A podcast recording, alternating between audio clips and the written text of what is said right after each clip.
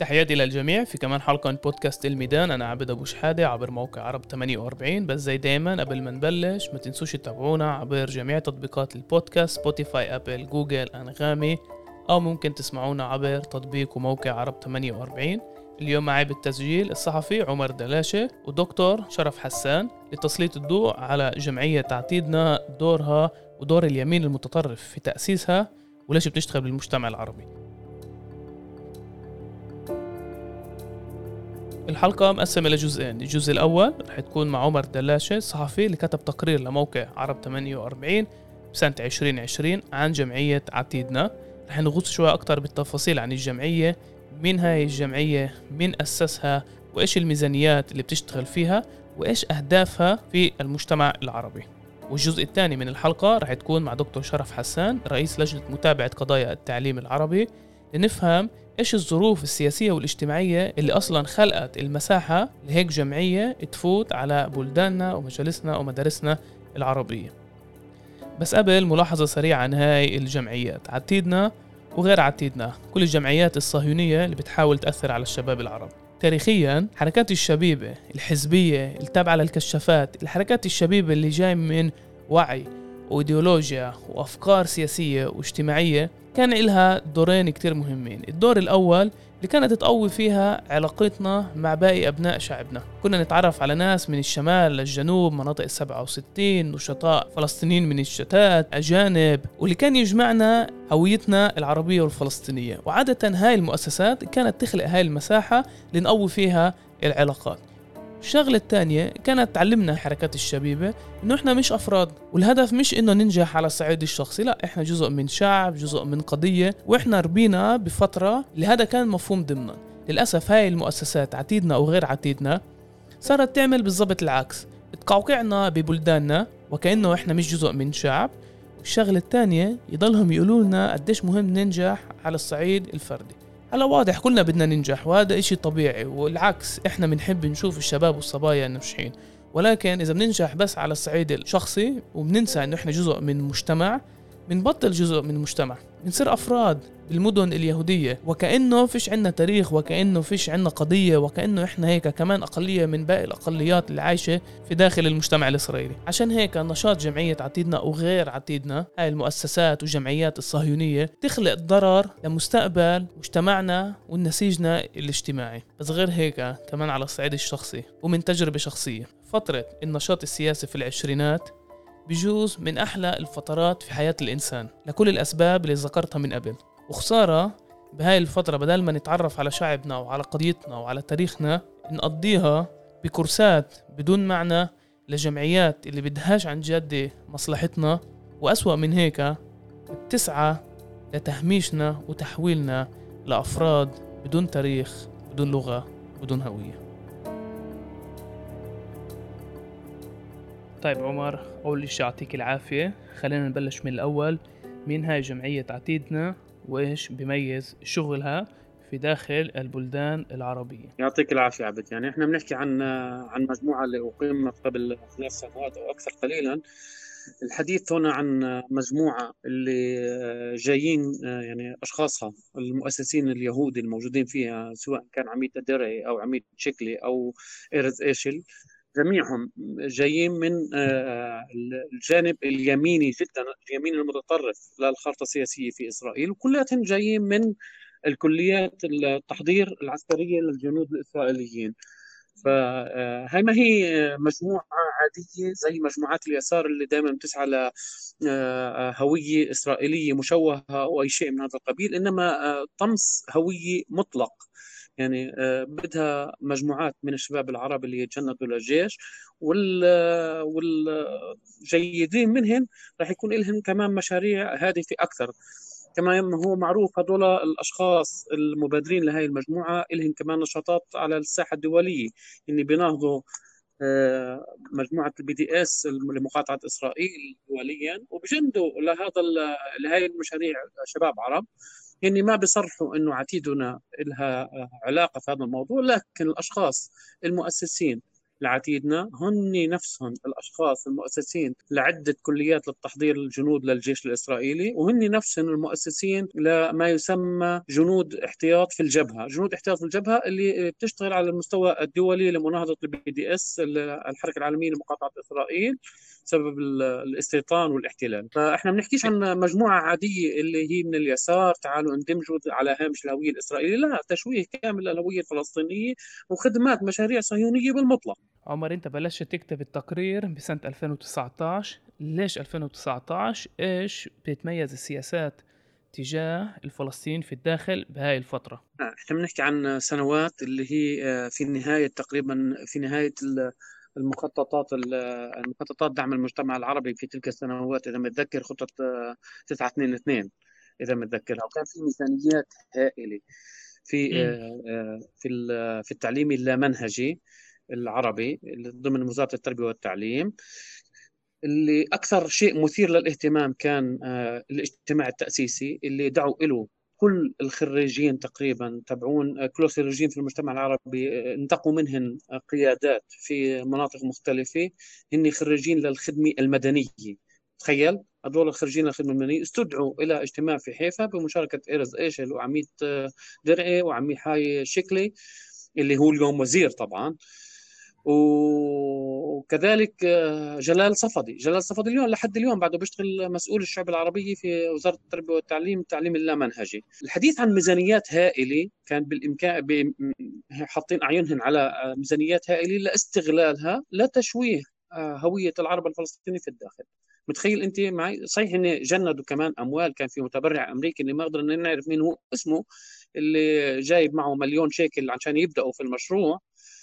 بس الحديث عن آه، تبرعات أكبر من هيك بكثير. يعني أنا آه، بالمحادثات اللي ما بيني وما بين الأشخاص اللي كانوا مشاركين في هذا الاجتماع واللي طلبوا إني ما أنشر هاي الأجزاء حدا حكوا عن آه، ميزانيات راح تصل ما لا يقل من التبرعات ما لا يقل عن 10 مليون دولار.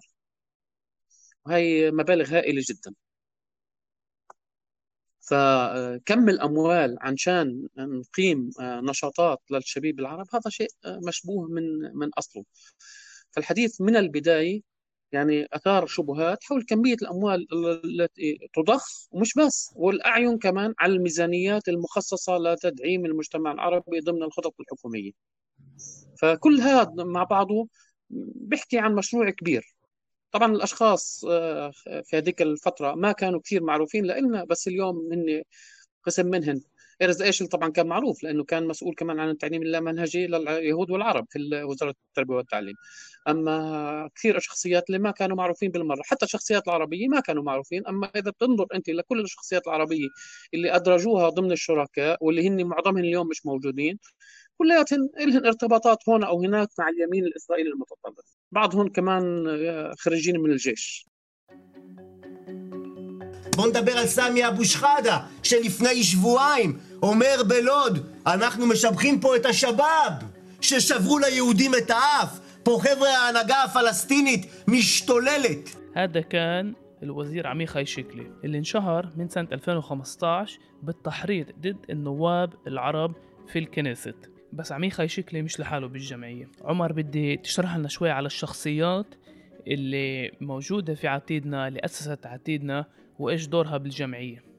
نعم إيرز ايشل نحكي عن إيرز ايشل إيرز ايشل ضابط ضابط إسرائيلي رفيع في الجيش الإسرائيلي. طبعا هو ضابط احتياطي اليوم هو مستوطن وكان مسؤول عن آه، شعبة شعبة التعليم اللامنهجي في وزارة التربية والتعليم. في تلك الفترة في تأسيس عمي... آه، تأسيس عتيدنا هو كان للتو خارج من آه، وزارة التربية والتعليم أنهى مهامه وبدأ في مشروع من هذا النوع. وبحكي في اجتماع في تأسيسي في حيفا إنه إحنا بدنا نسعى لتحضير عرب للدخول في وحدات نخبة في الجيش الإسرائيلي، يعني هاي واحدة من من التصريحات اللي كانت لإيرز ايشل اضافه حسب ما نقل إلينا من الاجتماع المذكور في حيفا في حينه، آه، عميد دري آه، شخصية بارزة في اليمين الإسرائيلي وعضو في آه، مجموعة امترتسو اليمينيه المتطرفة. وناشط أيضا في الكليات تحضير الجنود للخدمة العسكرية وناشط أيضا في منظمة جنود احتياط في الجبهة اللي بتشتغل على مستوى العالم لمناهضة ال BDS كذلك الأمر كان عميحاي شكلي نفس في نفس كلياتهم مرتبطين على فكرة مع بعض جايين من الجيش مع بعض. إرز إيشل عميحاي شكلي عميد دري كلياتهم جايين ضمن مجموعة أجت من الجيش طلعت مع بعض من الجيش بيعرفوا بعض من الجيش يعني بتربطهم علاقات صداقة بتربطهم علاقات وثيقة لحد اليوم. فكلياتهم مرتبطين مع بعض. على فكرة كان عميحاي شكلي إذا متذكرين آه، كان ضمن حزب آه، حزب يمينة. للأيام أو في أول امتحان له لما فاتت القائمه العربيه الموحده للحكومه فعم يحاي شكلي واحد من اللي رفضوا هذا التحالف مع حزب عربي رغم إنه بدعي آه، ضمن عتيدنا لا دمج دمج العرب بالهوية الإسرائيلية. عمر للأسف الشديد وكيف أنت بتشرح بالتقرير المجموعات اليمنية هاي مش لحالها في الجمعية وفي تأسيس الجمعية إذا في مجال كمان نتطرق لشركائهم العرب للأسف الشديد كمان مرة ساعدوا وساهموا هاي الجمعية تخترق بلداننا العربية. إيش يعني انطباعك ما بعرف قديش أنت آه، قديش أنت بتعرفهن أو في أي حدا ثاني بيعرفهن. أنا شخصيا واحد من الأشخاص اللي باستثناء رئيم فلاح بنعرفه كضابط جيش في الجيش الإسرائيلي. لما تواصلت مع رئيم فلاح أسأله إذا أنت بعدك ضمن المجموعة لأنه مكتوب في موقع الإنترنت تبعهم إنك أنت عضو مشارك مؤسس مشارك. قال لي أنا أنهيت المهمتي من زمان وما بدي أكون ضمن هاي المجموعة. يعني تنكرنا المجموعة بالكامل وإحنا بنحكي عن ضابط متقاعد في الجيش الإسرائيلي. إسماعيل حاج يحيى هو شخص اللي كان يشتغل المتحدث بلسانهم للاعلام العربي. ما بهمه أي شيء بالنسبة له هذا عمل اللي يتقاضى عليه أجر. آه هذا كل آه شخص من الطيري هو يعني الفكرة. ما مجهول الهوية ما حدا بيعرفه حتى في مجال الإعلام عندنا. أما عينوه في مهمة المتحدث بلسانهم معهم لما حاولت أحكي كمان مع مع أشخاص آخرين مثل سامي القرناوي كان في معاهن أخرى آه، شخص اللي بيقولوا لي عنه إن هن فصلوه من المجموعة آه، من عائلة زعبي مدير مدرسة سابق في منقورة الزعبية. لا أذكر الاسم بالتحديد ولكن في حين قالوا لي إنه إحنا اخرجناه من آه، المجموعة. هذا الشخص كان له تصريحات سابقة في الإعلام العبري ضد النائبة السابقة حنين زعبي ومهاجمتها كونه من عائلة زعبي فحاول كثير آه، يبرز إنه إحنا ضمن المجتمع الإسرائيلي وضمن الاندماج ومحاولات الاندماج في الهوية الإسرائيلية المجتمع الإسرائيلي. طبعا آه، في في كمان أشخاص آخرين اللي هن مجهولين جدا بالنسبة لنا وحتى يعني لما حاولت أخذ ردودهن ما كانوا يردوا على الهواتف مطلقا لا على الهواتف ولا على الواتساب شيء شيء لأنه بالنسبة لهم كانت خلص يعني كأنه اسمنا موجود وهذا انتهى الموضوع. يعني يعني ما بتحس لهم أصلا دور على الميدان. الأشخاص الحقيقيين اللي كان لهم دور على الميدان هن بالعادة كانوا الخريجين للخدمة المدنية. طبعا الأشخاص اللي كانوا يشتغلوا في من ضمن المؤسسين لهذا لهي المجموعة إني من هاي الأنماط. الشخص اللي لازم يسال لحد اليوم شو دوره في من وجهة نظري هو جلال صفدي. جلال صفدي مسؤول شعبة التعليم الامانه في وزارة التربية والتعليم واللي يعني لازم يسأل شو دورك ضمن هاي المجموعة شو دورك وقتها وقت التأسيس. طبعا هو قال إنه أنا انسحبت. وبعد ذلك بعد ما صدر التحقيق آه، كتب إنه يعني التحقيق يغالي في وصف آه، المجموعة وهي المجموعة تخدم المجتمع العربي. هذا الشخص لازم يسأل كشخص مسؤول في موقع المسؤولية واللي بتدعي إنك أنت جاي آه، تقدم خدمات للشبيب العرب لازم يسأل اليوم دورك شو كان ودورك اليوم شو وشو رأيك فيها بشكل صريح وصادق شو. عمر. في ملاحظة جدا مهمة انحكت عدة مرات إنه المشكلة مش بس جمعية عديدنا في مشكلة مع كل الجمعيات والمؤسسات الصهيونية اللي بتخترق بلداننا العربية. إذا في مجال بس نحدد إيش بتتميز عتيدنا عن باقي هاي المجموعات. وكل الوقت لازم آه، السؤال يسأل عن آه، كل هاي المجموعات اللي بتشتغل ضمن البرامج المختلفة في المجالس المحلية لأنها ولا آه، أي برنامج يتوافق حتى مع الحد الأدنى لهوية الفلسطينية لهوية الشباب العرب العربية الفلسطينية. لذلك يعني بتحكي عن نوع عوفيد أو أي مجموعة أخرى اللي بتشتغل ضمن البرامج اللامنهجيه في وزارة التربية والتعليم. بجميعها يعني في هناك إشكالات لكن يعني آه، رغم الإشكالات الموجودة في هذه المجموعات لكنها لا تسعى إلى هذا التشويه. يعني هذا يعني مثل آه، بمثل مجموعة عتيدنا ما في أي آه، مجموعة أخرى بتحاول تشوه في هوية الشباب العرب الفلسطينيين في الداخل بهذه الدرجة. يعني لحد اليوم ما في أي مجموعة بتدعو آه، دعوة صريحة ضمن التأسيس لتجنيد آه، شباب عرب لوحدات النخبة في الجيش الإسرائيلي. ما في أي آه، مجموعة من المجموعات أو ما أو الجمعيات الناشطة في هذا المجال اللي لها نشاطات أخرى في تدريب الجنود ولها نشاطات أخرى في مناهضات على مستوى العالم لمناهضة ال BDS وما أدراك من خلال مجموعات جنود احتياط في الجبهة. يعني هون في دعوة صريحة يعني مش مخبية إلا في الشعارات الرنانة اللي أطلقوها في البداية. دعوة صريحة لتشويه هوية. وهذا مش موجود في باقي المجموعات الأخرى. يعني صحيح باقي المجموعات الأخرى كمان بدها مساءلة وبدها تمحيص. كل نشاطاتها لكن هون في دعوات صريحة. عدا عن ذلك في ميزانيات غريبة اللي دخلت على هذا الخط واللي مش معروف أساسا. يعني ما حدا بيعرف مين هذا المتبرع الأمريكي اللي اجى يحط مصرياته عشان هالشباب العرب وشو شو هدفه من وراء هاي هاي النشاطات. ما حدا بيعرف ما حدا سأل ما حدا تساءل. يعني عندنا إشكال كبير في حتى في قسم من المجالس المحلية. أقسام المجالس المحلية طبعا المستهدف في المجالس المحلية هن أقسام الشبيبه بطبيعة الحال لأنه من هناك اجى أصلا ايرز ايشل من هاي المهمة اجى اللي كان مسؤول فيها عن أقسام الشبيبه في وزارة التربية والتعليم.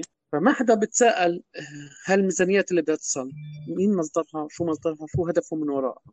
خلص في ميزانيات بنروح لأنه في عندنا ميزانية. وهيك دخلت كثير أقسام شبيبه يعني أنا لما فحصت الموضوع في كذا بلد يعني كان الهم الأساسي هو في ميزانيات. ما ما حدا سال منين هاي الميزانيات؟ شو هدف وراء هاي الميزانيات؟ شو بتهدفوا ولما واجهوا صعوبات في التجنيد أو في الدخول لاقسام الشبيبة في بعض البلدات مثل سخنين راحوا على على أشخاص خاصين محاولة إنشاء هاي المجموعات.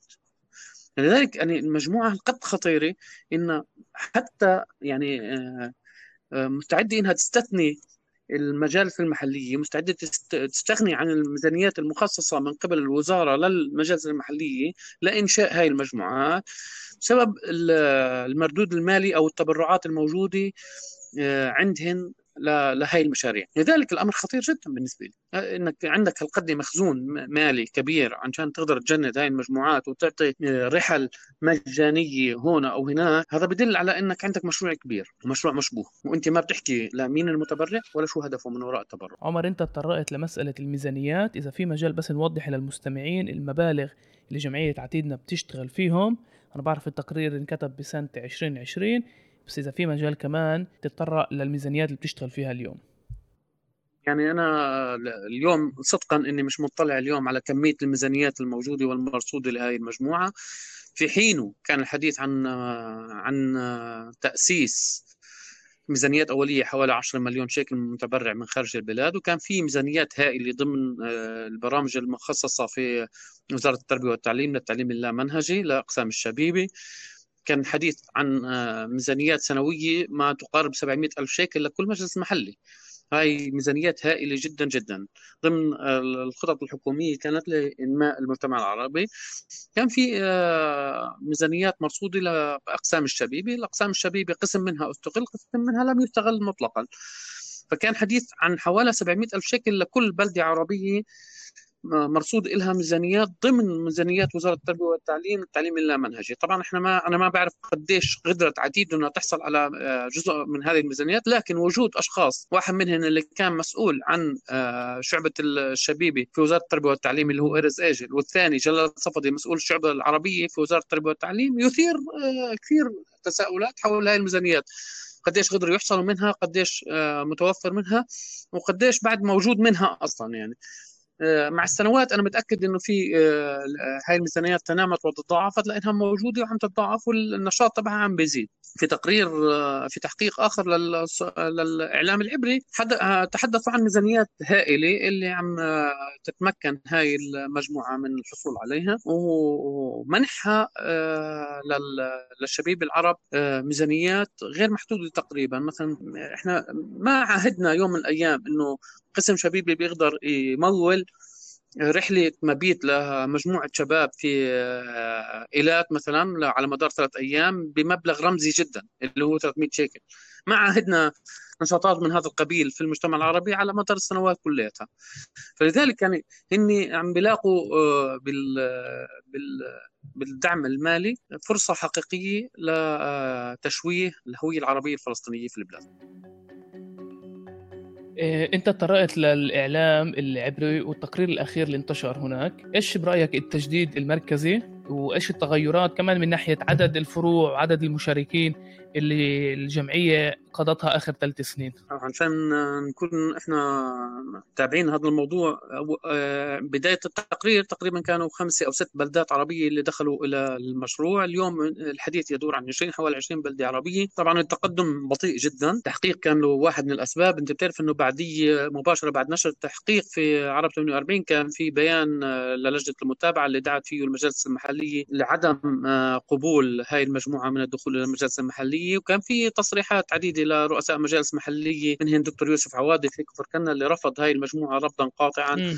وكثار اللي من رؤساء المجالس المحلية اللي حاولوا يتحروا عن وجود هاي المجموعة. طبعا هن بيدخلوا قاعدين ل بثوب بثوب التعليم اللامنهجي لأقسام الشبيبة. مرات كثيرة بدون علم ودراية رؤساء المجالس المحلية، يعني أنا لما اتصلت في شعب أسأل عن هذا الموضوع عن هذا المشروع، رئيس المجلس في حينه أذكر إنه قال لي بعرفش إنه موجود عندنا، ما بعرف إنه موجود عندنا. آه، أيضا في كفر مندا سألت في حين وقالوا لا ما بنعرفش إنه موجود عندنا. رغم إنه موجود موجود عندهم في أقسام الشبيبي وبقول لك إنه أنا ما بعرف إنه موجود عندنا. فكثير مرات بدخل آه، بدخل بتسميات أخرى لأقسام الشبيبي وشوي شوي الناس بتتعود على هذا التغيير. بس طب التغيير الكبير اللي حدث من وقتها لليوم واللي تحدث عنه أيضا الإعلام العبري هو قضية عمي حاي شكلي عم حاي شكلي ما كان لما أنا كتبت التقرير ما كان عضو كنيسة واليوم هو وزير في في حكومة الليكود الحكومة الأكثر يمينية في البلاد. واليوم هو يعني بيعمل على دعم هاي المجموعة من موقعه الوزاري. طبعا وضمن فكره اليميني المتطرف لمواجهة العرب والتطور والخطر الديموغرافي اللي من العرب من بدو النقب فهذا هاي هو حقيقته. هذا عميحاي شكلي طبعا أنت عارف إنه في من باللحظة دخول الموحدة اللي قبلت على الدخول ضمن شروط اليمين الإسرائيلي حتى مش اليسار الإسرائيلي. إحنا بنعمل رئاسة الحكومة كان نفتالي بينيت اللي هو يميني من حزب يمين. ورغم وجود عم شكلي من حزب يمينة في حينه في الحكومة في رئاسة الحكومة ورغم التنازلات الكبيرة اللي قدمتها الموحدة في حينه رفض حتى التواجد مع حزب عربي ضمن هيك حكومة. تخيل شو هذا الشخص اللي بدعي للإندماج. وهلا معي دكتور شرف حسان رئيس لجنة متابعة قضايا التعليم العربي. أستاذي إذا في مجال تعطينا بس الخلفية عن إيش واقع الشباب العرب والتعليم الغير منهجي في مجتمعنا العربي في الداخل. الحقيقة مهم أن نفهم هذا الوضع لأنه كل نشاطات أو كل التعامل مع المجتمع العربي بيتم في سياق أوسع تاريخي اجتماعي سياسي ومهم نفهمه. إذا نحكي على وضع الشباب العرب إحنا بنحكي على تقريبا قرابة ثلث المجتمع العربي يعني مجتمعنا ما زال مجتمع شاب والصورة مركبة. يعني إحنا دايما بنشوف بشبكات التواصل عادة كل فترة وفترة موجات التهاني بالتخرج والنجاحات. في المقابل إحنا بننسى إنه في قسم كبير من شبابنا العرب موجودين في حالة صعبة جدا. معظم شبابنا أصلا في حالة فقر دخل أقل من الحد الأدنى. حتى في المدارس في فجوات كبيرة في طلاب خلينا نقول عادة بيكون أبناء الطبقات الوسطى أو المستقرة اجتماعيا واقتصاديا بيكونوا في وضع تحصيلي معقول وباقي الطلاب بيكونوا للأسف في وضع تهميش. ولذلك بحاجة أنه نشوف هاي الصورة الصورة المركبة في مجتمعنا. لأنه آه، مرات إذا إحنا بنشوف فقط النجاحات إحنا بنغلط لأنه بنشوفش الصعوبات عند فئة كبيرة من مجتمعنا. وإذا بدنا نروح بس على نشوف بس حالات العنف والمندمجين في حالات الإجرام مثلا وما إلى ذلك إحنا بنشوفش كل الصورة بنشوف فقط حالة معينة. لذلك الصورة مركبة وإحنا مسؤوليتنا كمجتمع إنه نشوف كل أبنائنا كل شبابنا آه، كل مشاكلهن آه، كل إمكانياتهن ومن هنا نحاول نفهم الواقع آه، تبعنا. إذا بدنا نيجي على خريجين المدارس يعني إحنا بنشوف للأسف إنه في وضع إنه قسم لا بأس فيه من الطلاب في حالة من التسرب والتهميش التسرب الخفي. أنا ما بحكي فقط على التسرب الرسمي لأنه للأسف اليوم كثار مسجلين بس في قسم مسجل يعني على الورق على الورق لأنه مش ما بيعكسش وضعه الحقيقي في في المدرسة. والفجوة بينه وبين المجتمع اليهودي هي كبيرة جدا. يعني حسب أبحاث البيزا إحنا بنحكي على ثلاث أربع سنوات تعليم.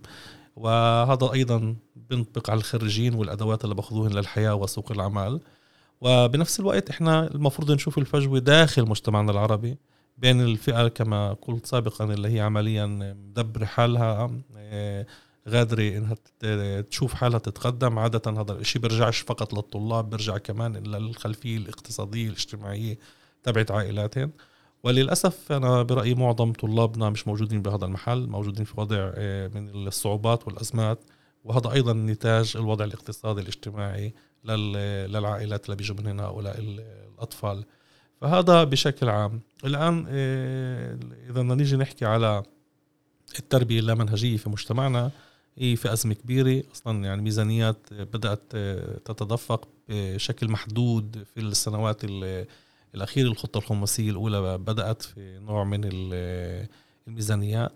ولكن إحنا بعدنا بعيدين عن بناء ما يسمى تربية لمنهجية لبتوصل لكل الطلاب. إحنا بعدنا في وضع يمكن هنا وهناك في برامج ولكن ما في أجوبة وبدائل لجميع الطلاب. هذا عدا إنه بالحالتين في حالة التربية المنهجية واللامنهجيه في أزمة كبيرة اللي هي متعلقة في قضية الهوية والانتماء. يعني التربية آه، للأسف التعليم هو بالأساس تعليم من أجل الحصول على شهادة وتحصيل آه، ومستقبل اقتصادي وربما تعليم وتعليم عالي. ولكن آه، بدون انتماء بدون روح بدون هوية بدون انتماء. يعني الطالب في المدرسة أو حتى في الأطر التعليمية اللامنهجية الموجودة اليوم يعني ما بشعر بأنه هو جزء من مشروع أوسع أكبر. ففي حالة من الاغتراب حتى عند الطلاب اللي عمليا تحصيلهن بأهلهن إنه يخطوا الخطوة القادمة للمستقبل.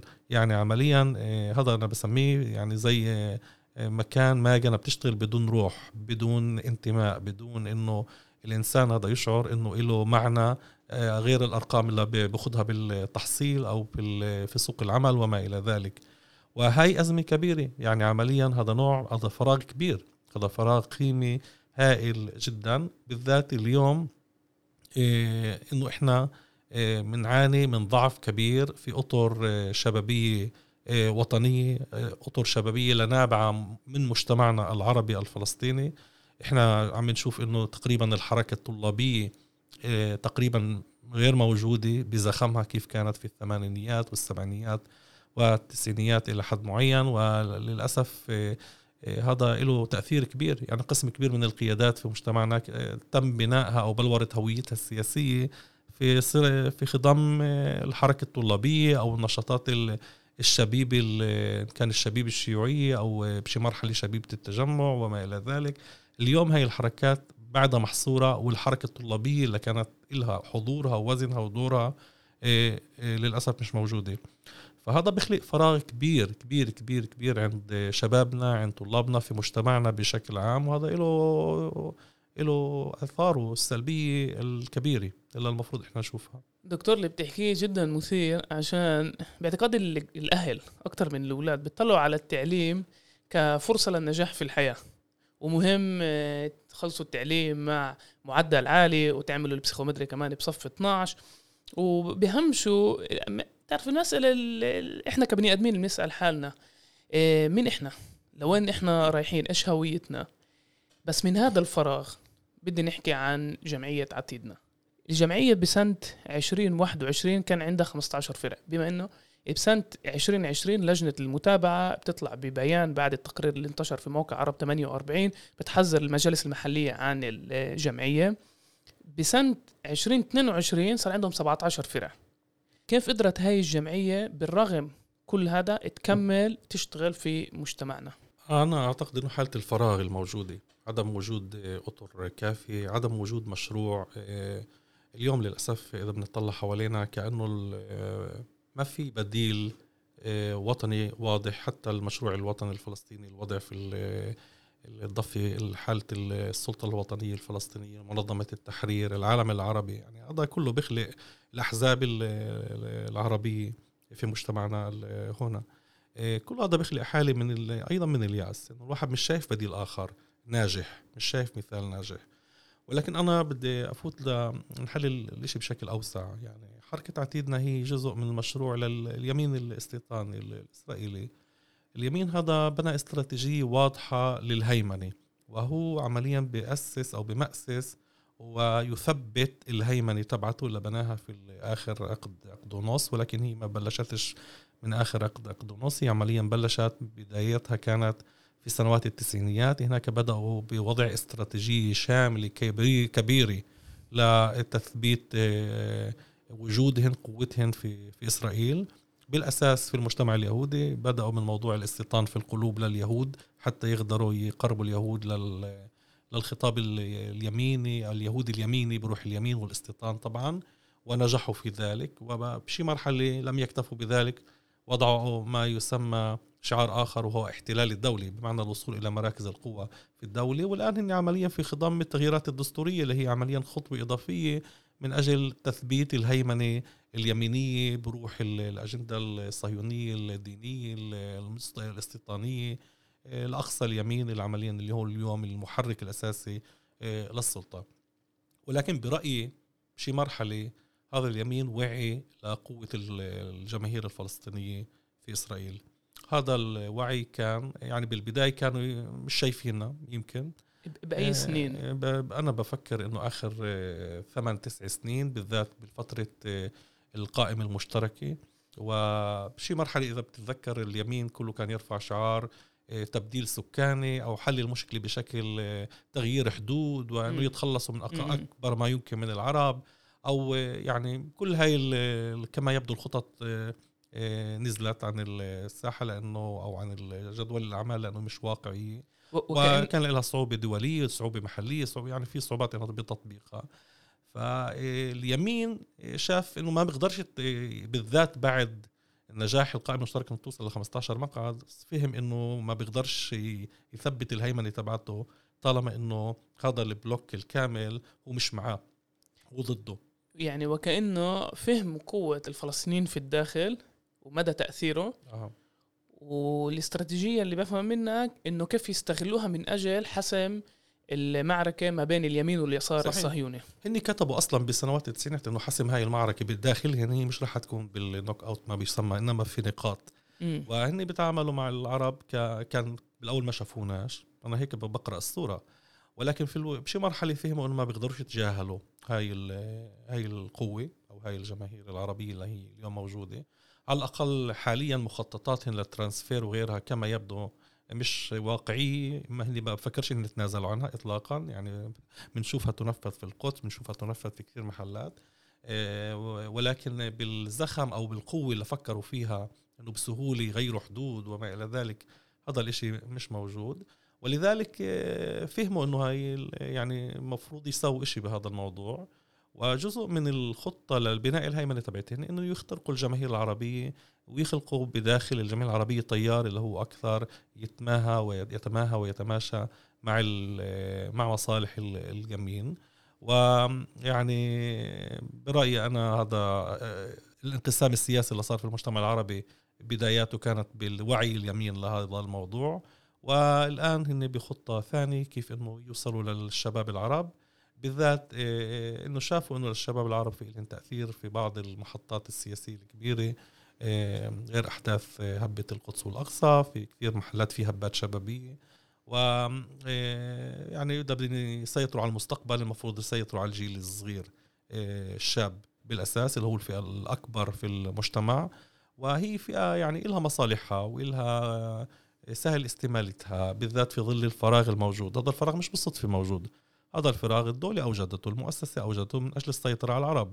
يعني مش بالصدفة ما في حركات شبيبة عربية لأنه ما فيش ولا أي مؤسسة حركة شبيبة عربية تلبي المعايير اللي الدولة حطتها المعايير إنك تكون أصلا صهيوني أو تتقبل الفكر الصهيوني. إنه يكون كمان من ناحية الحجم والكبر بشكل إلا تقريبا ولا أي مؤسسة عربية أو حركة عربية بتقدر إنها توصل تلبي هاي الشروط. وبالتالي ما في يعني حركات الشبيبه اللي ممكن تكون حركات وطنية. هي ما بتقدر حتى تاخذ تمويل من الدولة وبالتالي هذا بيخلق حالة فراغ. يعني حتى اليوم الأموال اللي عم تيجي الميزانيات اللي عم تيجي للتربية اللامنهجية لقسم منها للعمل الشبابي. طب هن حاطين آه، مخزن فعاليات وبرامج اللي هي اللي هن بيصدقوا عليها. آه، طبعا شرط إنك تصادق عليها تكون موقع أصلا على بعض الشروط اللي هي شروط سياسية لحتى هي أقصى من قانون النكبة ومن قانون القومية. برأيي أنا. وما لها علاقة في العمل التربوي ما لها علاقة في العمل التربوي. لذلك برامج تربوية اللي ممكن تلبي احتياجاتنا كمجتمع فلسطيني بالذات في موضوع اللي هو ركن أساسي عندنا اللي هي موضوع الهوية والانتماء وإنك تبني مشروع وطني كبير أو مشروع واسع. حتى يعني هذا الموضوع مش مش موجود إيه، مش موجود لأنه يعني عمليا هذا بتناقض تناقض واضح مع أهداف المؤسسة ومع أهداف الهيمنة الحالية الموجودة. إيه، فيعني لذلك مهم إنه نشوف الصورة الكبيرة ومنين أجت هاي الحركة. أنا بفكر المشكلة هي مشكلتنا إحنا كمجتمع هي مش هاي الحركة إذا هاي الحركه مش موجوده رح تكون بدائل ثانية. إيه، المشكلة إنه إحنا كيف المفروض نتصرف وإيش المفروض نعمل. إحنا واعيين لكل هاي المخاطر شايفينها عارفينها عم نعاني منها.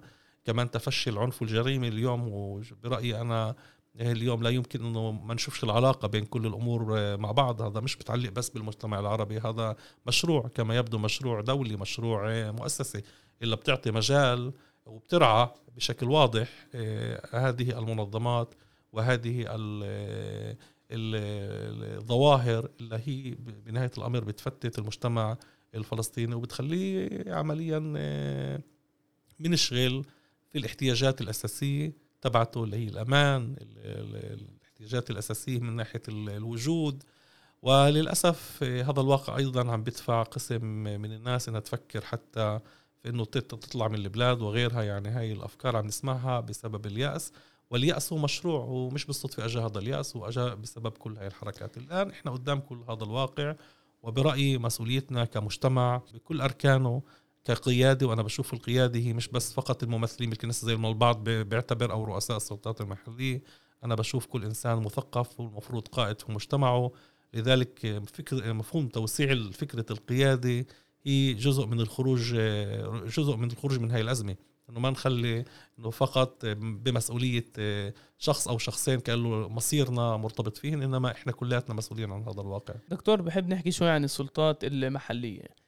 زي ما ذكرت من قبل لجنة المتابعة بتطلع بيان كان في تقرير في موقع عرب 48 لعمر دلاشة. بس من رغم من كل هذا الجمعية بتتوسع وبتكمل تشتغل في البلدان العربية. كيف السلطات المحلية بتتعامل مع هذا الملف؟ يعني كما يبدو السلطات المحلية العربية هي مش كلها نفس الشيء من ناحية قياداتها. برأيي في قيادات مسيسة أكثر وقيادات مسيسة أقل. للأسف إحنا كل الانتخابات المحلية عندنا بمعظم بلداتنا العربية مش لا تجري على أساس سياسي وطروحات سياسية. لذلك يعني إحنا بنشوف كثير آه، آه، سلطات محلية يعني من يرأسها ومن يقودها لا يوجد له توجه سياسي واضح لا يوجد له أي فكر سياسي. وبالتالي بيعتقد إنه إذا جاب خدمات أو جاب ميزانيات مش مهم منين وباي ثمن هذا ممكن يزيد أسهمه في في البلد. واصلا في بعض البلدات العربية للأسف الشديد الحملة الانتخابية كانت اتركوكم من السياسة الكبيرة. إحنا بهمنا نجيب ميزانيات للبلد. هذا كان نوع من الدعايات ضد الاحزاب السياسيه خاضت الانتخابات. شفنا هذا مثلا في بلدية الناصري على سبيل المثال بشكل واضح. واضح إنه هذا الفكر موجود عند البعض. يعني ما بنقدر ننكره. مش بالصدفة هاي النشاطات موجودة في محلات معينة مش موجودة بمحلات ثانية مع إنه برأيي آه، في ضعف عام في مجتمعنا. علاوة على ذلك بدي أضيف كمان نقطة أنه أحيانا مش شرط السلطة المحلية تكون موافقة وهي لمن جلبت هذه البرامج. يعني ممكن في بعض الحالات بيكفي مدير مدرسة يدخل هاي البرامج لمدرسته والسلطة المحلية ما لها سلطة على كل المدارس في البلد. يعني ممكن لها تأثير معين في مدارس ثانوية. ولكن آه، في مدارس ابتدائية في مدارس إعدادية الأمر كليا من ناحية التربوية ومن ناحية البرامج يخضع لوزارة التربية والتعليم. لذلك يعني قدرة رئيس سلطة محلية إنه يجي على مدرسة ابتدائية ويفرض أو يقول إنه شو بدنا وشو بدناش يعني بحاجة للتعاون مع مدير المدرسة أو مديرة المدرسة عادة. وإذا ما في هذا التعاون ما المدير المدرسة بيقدر يقول للسلطة المحلية أنتم ما في لكم دخل في في في المضامين التربوية. لأنه هذا للأسف هي جزء من من أزمتنا التربوية. إنه إحنا ما لنا سلطة على مناهج التعليم. مناهج التعليم توضع لنا وهي مناهج جاءت لتخدم سياسات معينة. لذلك ما بقدر أقول إنه بال 15 أو بال 17 بلد اللي أنت ذكرتهن عبد كلهن إنه الإشي دخل من خلال الرئيس السلطة المحلية أو السلطة المحلية.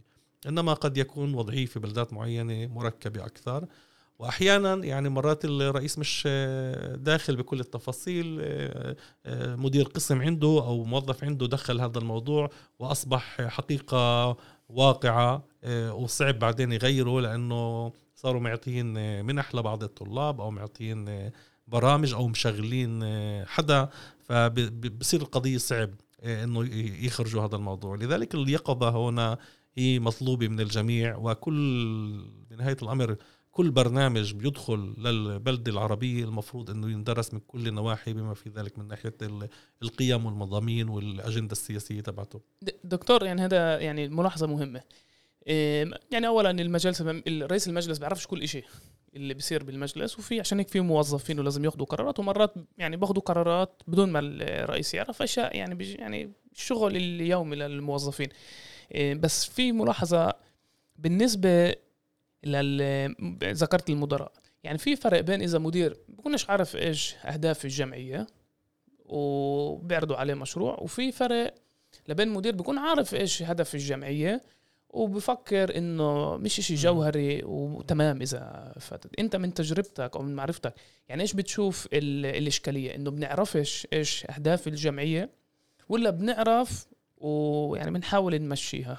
الصراحة صعب أقول لك بشكل دقيق شو الوضع م. وكيف المدراء المدارس بتقسموا. مش شرط المدراء ممكن أقسام أنا عم بشوف إنه في الفترة الأخيرة بالسنوات الأخيرة في وعي عم بصير عند في مجتمعنا. آه، موضوع إنه مجتمعنا بتوقع من مديري ومديرات المدارس والمسؤولين في السلطات المحلية شغلات معينة آه، برامج معينة قيم معينة تتماشى مع مجتمعنا ومع آه، هويته هويته الوطنية والسياسية. عم تطلع أكثر إيه، من مما في السابق في وعي أكثر. وإحنا بنشوف إنه في كثير محلات إيه، عم تبرز أيضا نماذج إيجابية بمعنى إنه فعلا عم بيحاولوا يدخلوا برامج أو يبتكروا برامج أو يشجعوا برامج حتى طلابية ومن المعلمين اللي بتحاول تعطي أجوبة على احتياجاتنا بقضية الهوية والابعاد الوطنية تبعتنا اللي هي عمليا جزء أساسي من احتياجاتنا كمجتمع. ولكن في نفس الوقت إحنا ما بنقدرش ننكر يعني إنه في في مجتمعنا مديري ومديرات مدارس اللي بتماهوا مع التوجهات المهيمنة في المجتمع الإسرائيلي. بفكروا إنه هذا هيك بيخدموا حالهن بفكروا هيك بثبتوا حالهن. يمكن وصلوا أصلا هن بهي الطريقة للمركز تبعهن ما بنقدرش نعرف. إحنا إحنا بنعرف إنه التعيينات آه، للوظائف الكبرى في إسرائيل يعني لحد قبل 20 سنة كانت بشكل واضح الشباك وغيره له علاقة مباشرة فيها. آه، بعدين صحيح إنه تم رفع الأمر بعد نضال جماهيري لجنة متابعة التعليم على مدار سنين التماس عدالة وما إلى ذلك. آه، آه، ولكن إحنا بنعرف إنه يعني لابد اذا في أيادي ما زالت تعبث بشكل غير مهني وغير بما لا يخدم مصلحتنا الأهداف ربما سياسية هون وهناك في هذا الموضوع. لذلك يعني أنا بقول الأمر يبدأ من وعي المجتمع. إحنا آه، مرة كنا بدنا من مدارسنا بس علامات ومسكوا الأولاد وما إلى ذلك. اليوم أنا بقول هذا خطأ. لجان الأهالي المفروض إنه آه، توضح بشكل واضح إنه إحنا بنتوقع من المدرسة مش بس إنها تحتفل بنتائج البقروت اللي بطلت تعني إشي أصلا هاي نتائج البقروت حتى يعني شوي المدارس اللي بعدها بتحتفل كل مرة إنه نتائج البقروت نتائج البقروت بطلت تعني إشي انزلوا من هذا الموضوع. إيه لا تقول إنه إحنا بنتوقع من مدارسنا كمان تعطي قيم تعطي هوية. إيه لا يعني لا يعقل إنه يمر يوم زي يوم الأرض مثلا أولادنا ومعلمينا بيعرفوش عنه شيء هذا هذا مأساة هذا عيب للمدرسة عيب للمعلمين. عيب للمعلمين عيب للمدرسة. إنه أولادنا عم بمرقوا جيل بعد جيل ومرات بيضربوا حتى على هاي المناسبات. وما بمرقوا يعني بوصلوا للثانوية وبيعرفوش شو هاي الأيام اللي أضربوا علشانها. طب مسؤولية مين؟ مزبوط مسؤوليتنا نحن كمجتمع كلنا أو مسؤولية القيادة. ولكن شو دورك أنت كمعلم وشو دورك أنت كمدرسة؟ أنت مش قائد أيضا في مجتمعك كمدير مدرسة. إيه، فلذلك يعني أنا بعتقد إنه يعني خلينا نشوف هاي الصورة والأمر ونشوف شو الحل. الحل مش بس إنه نبكي على الوضع مش بس إنه نتهم إحنا واعيين إنه إحنا عايشين في ظروف في معركة مش بسيطة كمجتمع فلسطيني. إيه، ولذلك وعي وتنظيم المجتمع هو الأساس. لذلك إحنا بندعو فعلا ل إيه، إنه يكون عندنا لجان أهالي ناشطة في المدارس إلا تروح للمدرسة مش بس على جيب لي مكيف هون وجيب لي تبرعات هون أو قضايا سلوكية للأولاد أو قضايا فقط التحصيل. إنما أيضا تروح للمدرسة وتقول إحنا بدنا نكون شريكين كمان في البرامج والمناهج وهذا الكتاب مش مقبول علينا لأنه فيه هاي المشكلة لأنه هو بيتعامل مع هويتنا بشكل بشكل سلبي أو بتجاهلها وهذا الكتاب كذا. لا الأهالي المفروض أنا برأيي الحل هو تنظيم مجتمعنا وإنه مجتمعنا يتوقع من مدارسنا وإلا المدرسة إذا بدهاش تتماشى مع رغبة المجتمع واحتياجات المجتمع وتحكي للأولاد القضايا اللي بشغلتهن ومشغله المجتمع تبعهن. فعمليا بتفقد دورها في, في بشكل عام وهيك بتعزز بتستمر في تعزيز الإحساس بالإغتراب عند طلابنا وعند مجتمعنا. لذلك الحل هو طبعا يكون عندنا مديري ومديرات مدارس واعيين ومسيسين ومثقفين وقياديين لأنه كل مثقف المفروض يكون قيادي في مجتمعه. وأيضا بنفس ومعلمين كذلك الأمر. المعلمين إحنا رفعنا شعار في الفترة الأخيرة أملنا بمعلمينا وبمعلماتنا واقمنا مؤتمر التعليم من أجل أن نعزز إنه إذا عندنا معلم معلم مثقف واعي منتمي حتى لو أعطيته كتاب سيء وحتى لو أعطيته منهاج تعليمي سيء بيقدر يصنع منه فرصة تربوية إيجابية. الآن حتى الحلقة هاي تمشي مزبوط بحاجة كمان يكون عندنا أهالي واعيين ومنظمين وكمان معلمين مثقفين ومديرين قياديين واعيين حاليا. والشيء اللي أنا بقوله لرسالتنا لكل المديرين والمديرات مش مهم مدارس ولا في أقسام آه، في سلطات محلية أو في مؤسسات يعني طلعوا في عنا نماذج ناجحة. يعني إحنا المؤتمر الأخير عقدناه بشهر عشرة للمعلمين. آه، ما رحنا على شيء إيجابي. عرضنا عشر خمس نماذج لمدارس. عم عندها برامج للتربية للهوية. طب السؤال اللي سألنا طب ليش هاي المدارس فيها هاي البرامج؟ وبتحكي على الثقافة الفلسطينية والأدب الفلسطيني وعندها مشاريع اللي بتوعي الطالب من ناحية نقدية وما إلى ذلك. وبمدارس ثانية لا. فهي هنا حتى كمان نعطي حلول نعطي مش بس إنه نقول الوضع سيء وكذا لا نعطي حلول وإنه في مجال للعمل.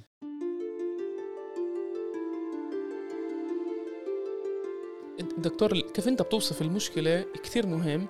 ليش أنت يعني من حكيك ببين وكأنه وأنا بوافقك بالرأي إنه عتيدنا أو نجاح عتيدنا نابع من فراغ سياسي اجتماعي في مجتمعنا. نتيجة كمان للحالة الفردانية عشان زي ما انت حكيت يعني إحنا مهتمين بالنتائج البقريات ومهتمين انه الطالب ينجح في الجامعة أو ينجح بالمدرسة ومنركزش كفاية على أهمية الهوية وأهمية دور الشاب أو الصبية في المجتمع.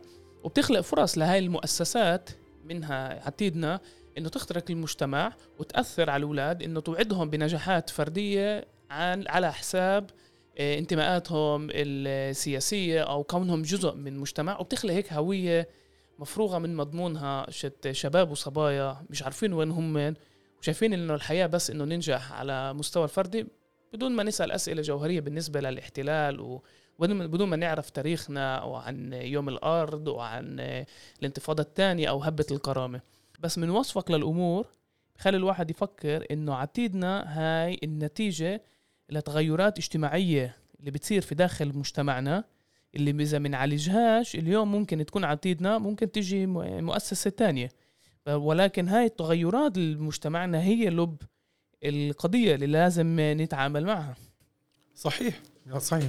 على فكرة يعني الموضوع مش بس عتيدنا أنا برأيي في برامج كثير خطرة في مجتمعنا ولازم إنه ننتبه وفي كثير حركات اللي هي مش شرط يعني بشكل واضح منتمية لليمين أو تقوم بخدمة اليمين.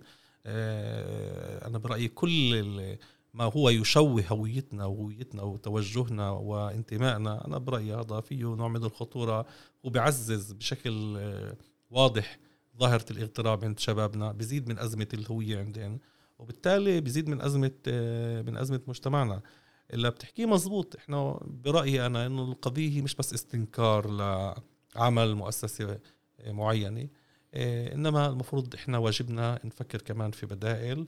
البدائل المفروض تكون هي بإيجاد بديل كمان يعطي قيم هوية مشروع مشروع رؤية أمل إيه، ولكن أيضا أطر أطر ومأسسه يعني بالآخر يعني مزبوط إنه في فكر وهذا مهم يكون في طرح بديل ورؤية بديلة ويكون في أمل ويكون في ثقة بالنفس كمجتمع وبناء هاي الثقة بالنفس كمجتمع.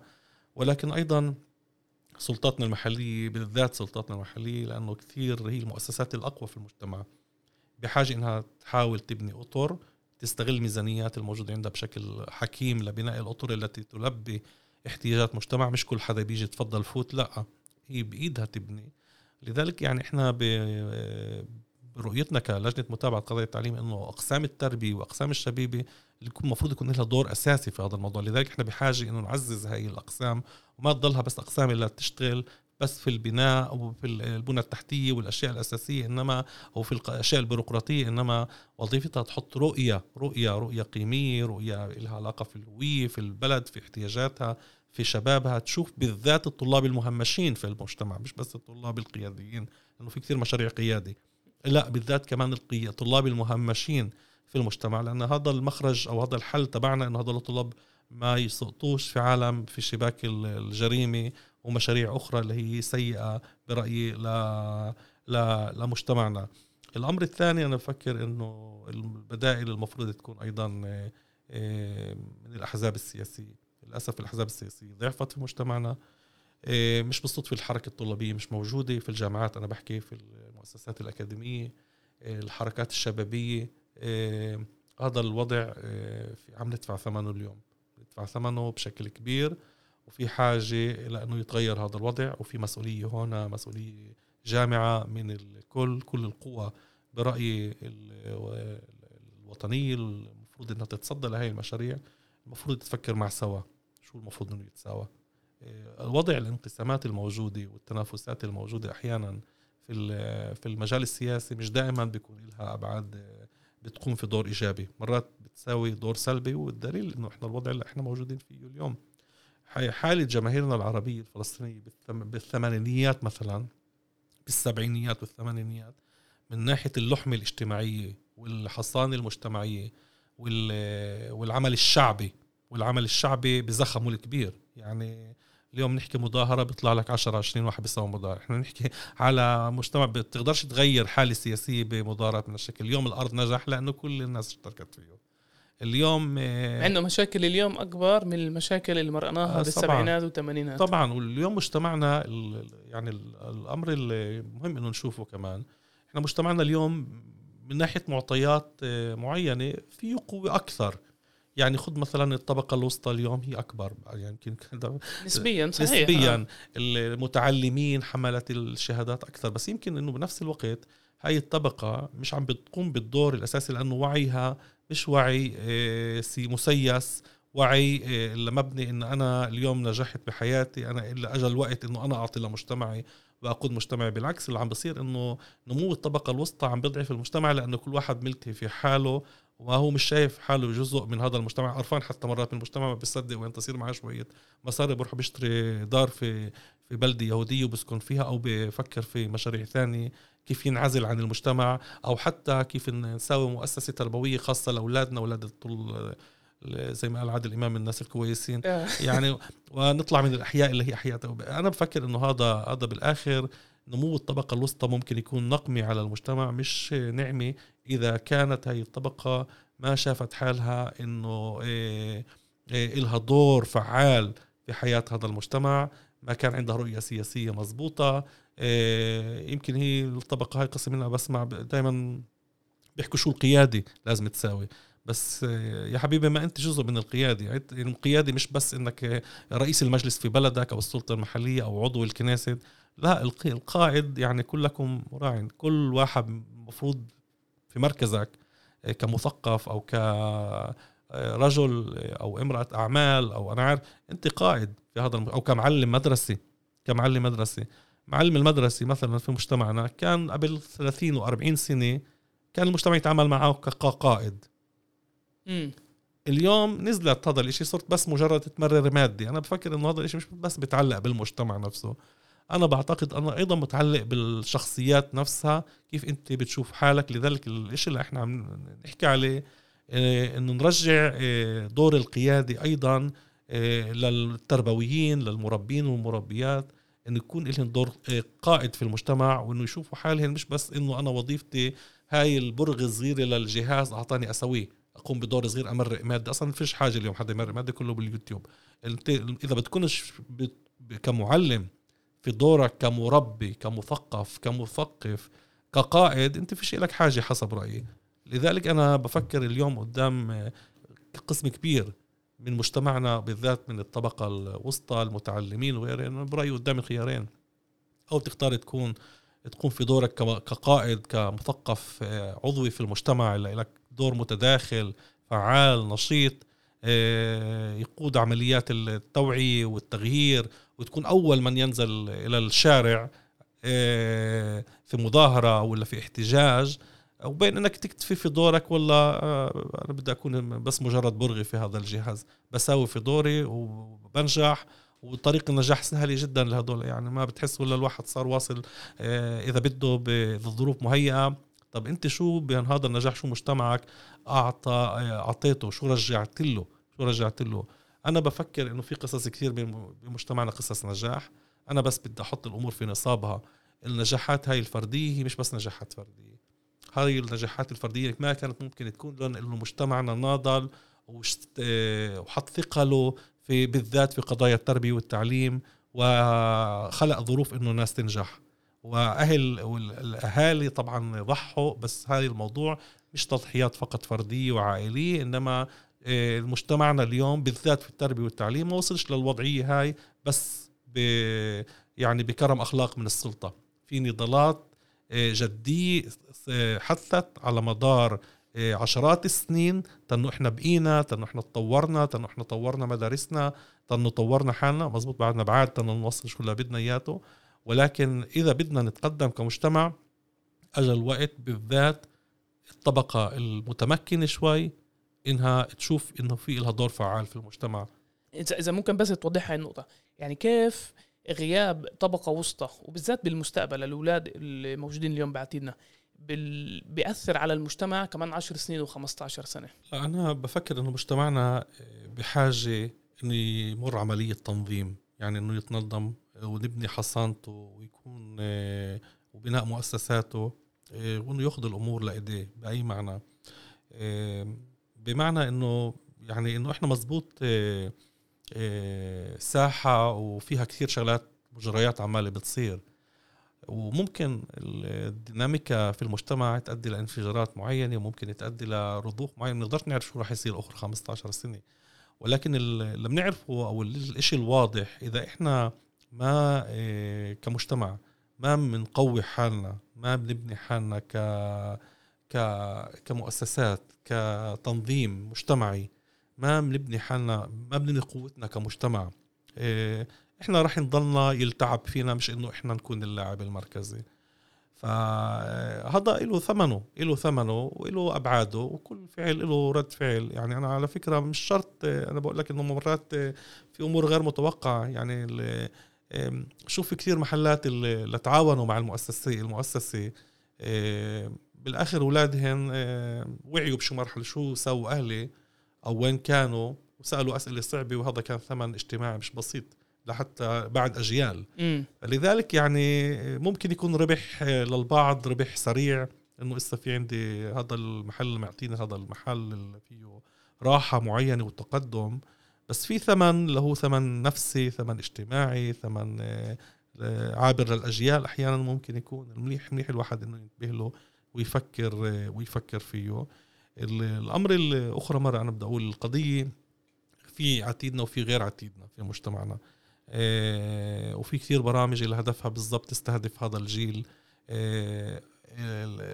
السؤال إحنا شايفين هذا الإشي إحنا شو مسؤوليتنا كمجتمع؟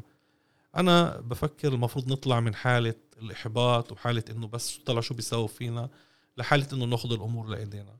المؤتمر الأخير للتعليم العربي اللي كان في شهر خمسة رفع شعار شراكه ومسؤولية تعزيزا للأمل وشعار آخر طاقاتنا هائله فلنطلقها معا. في مجتمعنا فعلا في طاقات كبيرة وفي إمكانيات كثيرة وفي أشياء تساوى. إحنا مش أقلية صغيرة. إحنا أقلية اليوم تقريبا مليونين إنسان أقل شوي إذا بتقيم القدس الشرقيه والجولان. برأيي برأيي أنا في إمكانيات إنه آه، ناخذ الأمور لإيدينا. وإنه نسوي كثير شغلات لإيجاد بدائل آه، ومشروع آه، وسيع إلا نقدر نطرحه قدام الأجيال القادمة قدام الشباب قدام مؤسساتنا التربوية قدام سلطاتنا المحلية حتى نقدر نطلع من هذا الوضع. هذا بتطلب أيضا إنه القيادات السياسية تأخذ دور ثاني تعيد النظر من بكل المسلمات يمكن لحد اليوم موجودة تدرس كل التجربة تبعتنا وتفكر خارج الصندوق لأنه اليوم إحنا قدام آه، تحديات واخطار استراتيجية أكبر كبير أكثر بكثير من آه، من شغلة هون وشغله هناك. إحنا بنحكي اليوم على تغييرات آه، جوهرية عم بتصير في المجتمع المجتمع في إسرائيل في نظام الحكم فيه آه، في الاحتلال في الاستيطان. في تغييرات جوهرية كبيرة استراتيجية عم بتصير في في في بلادنا في المنطقة في العالم. وإحنا آه، المفروض ناخذها بهاي بشكل جدي هاي التغييرات. دكتور شرف حسان. يعطيك مئة ألف عافية. شكرا لك. وأنا كتير حبيت كيف انهيت الحلقة بإنه لازم نرجع الوكالة للفلسطينيين. إنه إحنا كمان عندنا قوة القرار قوة بناء مشاريع وممكن كمان إحنا نأثر لوين مستقبلنا رايح. كمان شكرا. هي كانت كمان حلقة من بودكاست الميدان وزي دايما قبل ما ننهي ما تنسوش تتابعونا عبر جميع تطبيقات البودكاست.